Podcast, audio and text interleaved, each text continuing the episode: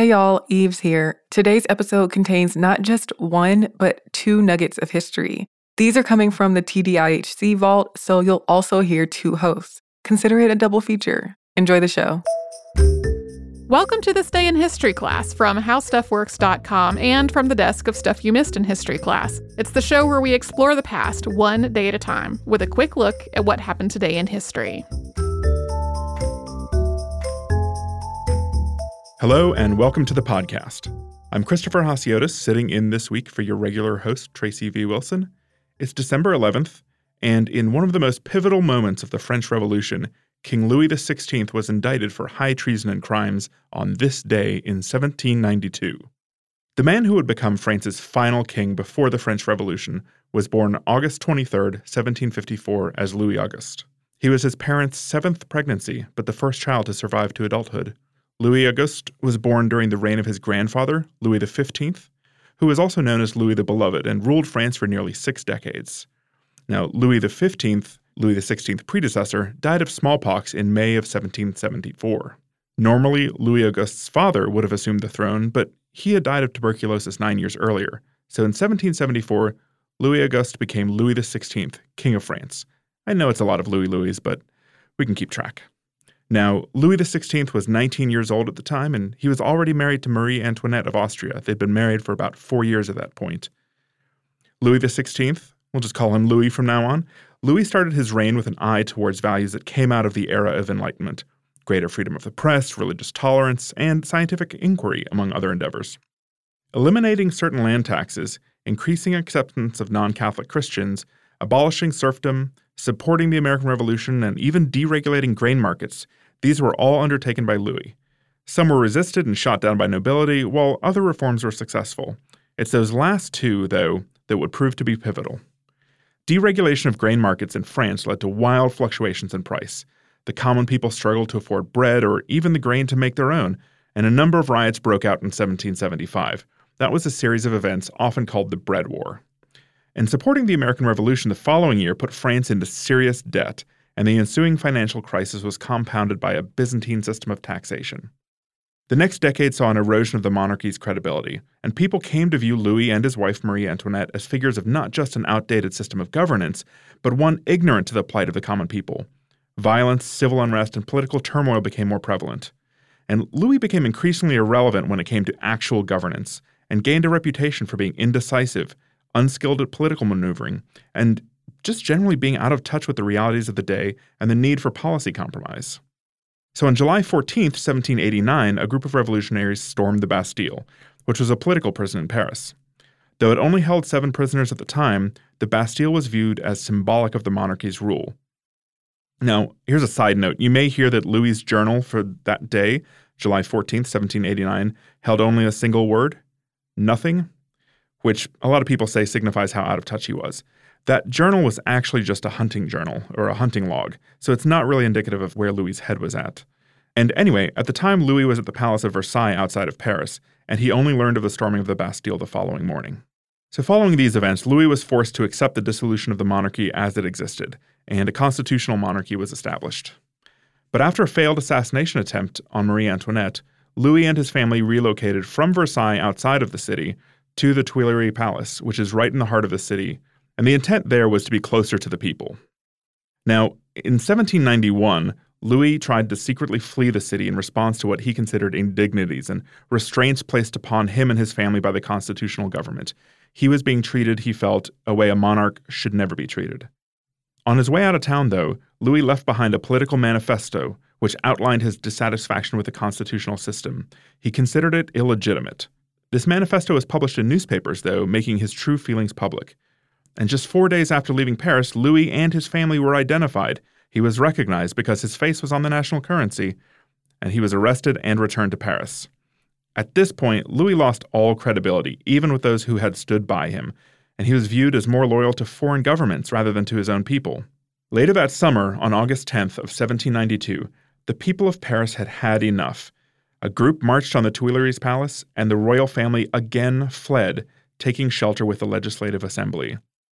Louis XVI was found and arrested a few days later and eventually taken to the Parisian prison known as the Temple.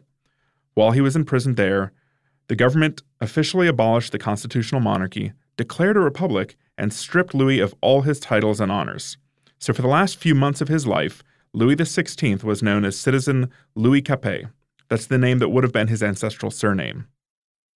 Citizen Louis Capet's trial before the National Convention began on December 3, 1792. More than a week after the trial started, bringing us to today, December 11th, Louis was brought out of the temple and before the assembly, formally indicted. Now, there were 33 charges in total. These ranged from ordering the army to march on the citizens of Paris to attempting to flee the city, and from ignoring counter revolutions to defanging the navy and ignoring foreign threats, particularly from Austria, where Marie Antoinette was from. The final of these 33 charges you caused the blood of Frenchmen to flow. Louis, through his defense team, responded to his individual charges on December 26th, generally demanding proof, claiming he wasn't involved in certain decisions, saying he knew nothing of the claims, or, to borrow a more contemporary political phrase, passing the buck to his ministers and their decisions. Louis's lawyer, Raymond Desèze, argued the former king's case for three hours straight that day. And it wasn't until three weeks later that Louis XVI was convicted overwhelmingly of colluding with foreign powers. Now, 721 voters were tasked with choosing his punishment. There were four options, including life imprisonment or banishment from France. But on January 20th, 1793, 361 of the voters, exactly 50% plus one vote, sentenced Louis to death. And on the very next day, citizen Louis Capet was executed by guillotine. The beheading took place in the Place de la Révolution, an open square where the revolutionary government conducted the majority of its public executions. It's the same spot where Robespierre, Olympe de Gouges, and Marie Antoinette, who followed her husband to the guillotine eight months later, were executed. The plaza went through a series of name changes and took the names of both Louis XV and Louis XVI, but in 1830 returned to its original name of Place de la Concorde. Today, located along the banks of the Seine, you'll find the Place de la Concorde full of obelisks and fountains. To learn more about this, listen to the November 19th, 2008 episode of Stuff You Missed in History class called How the French Revolution Worked, or Scroll back on your podcast and find the November 2nd episode of this very podcast, which is the day Marie Antoinette was born. Thanks to Casey Pegram and Chandler Mays for their audio work on this show. You can subscribe to This Day in History class on Apple Podcasts, the iHeartRadio app, or wherever else you like to find your podcasts. And uh, stick around because tomorrow we're going to learn about a disastrous explosion.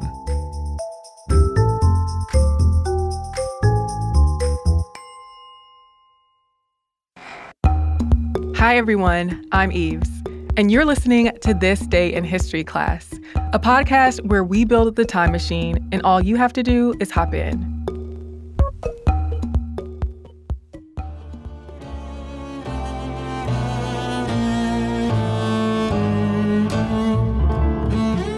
The day was December 11th, 1978 a group of robbers stole $5 million in cash and around a million dollars in jewelry from the air cargo building of the Lufthansa airline at John F. Kennedy International Airport in New York.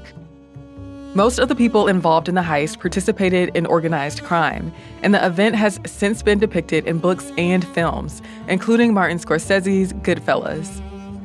Lufthansa cargo workers Louis Werner and Peter Gruenwald knew that about once a month, Lufthansa flew in large amounts of unmarked money that was exchanged in West Germany by tourist and military service people. Sometimes that cash wasn't transferred to banks until the next day, when trucks would pick it up to transport it.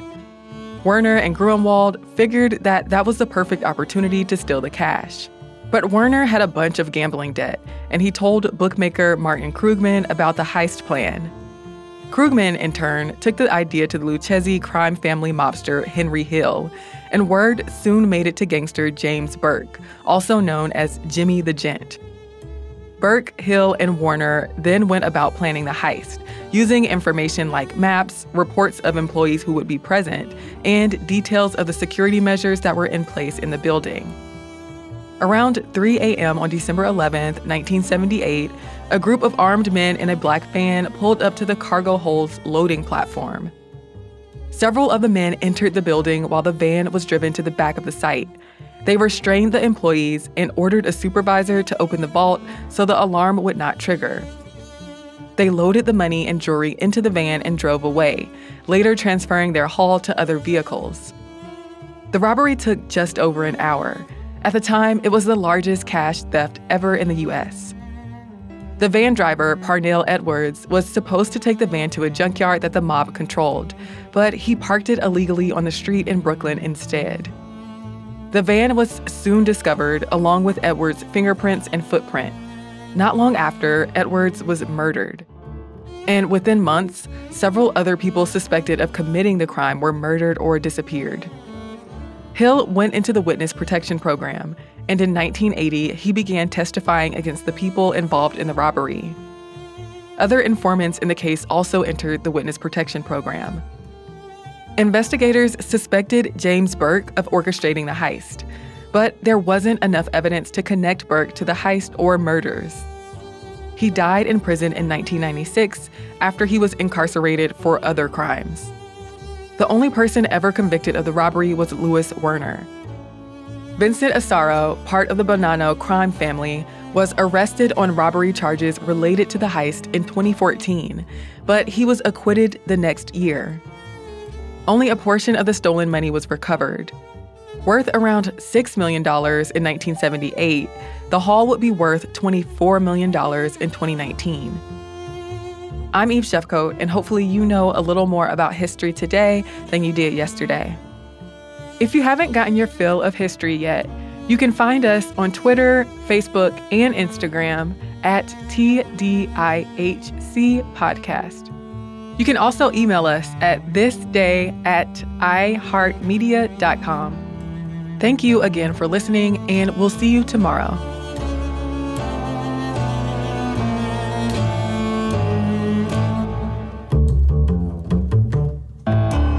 For more podcasts from iHeartRadio, visit the iHeartRadio app, Apple Podcasts, or wherever you listen to your favorite shows.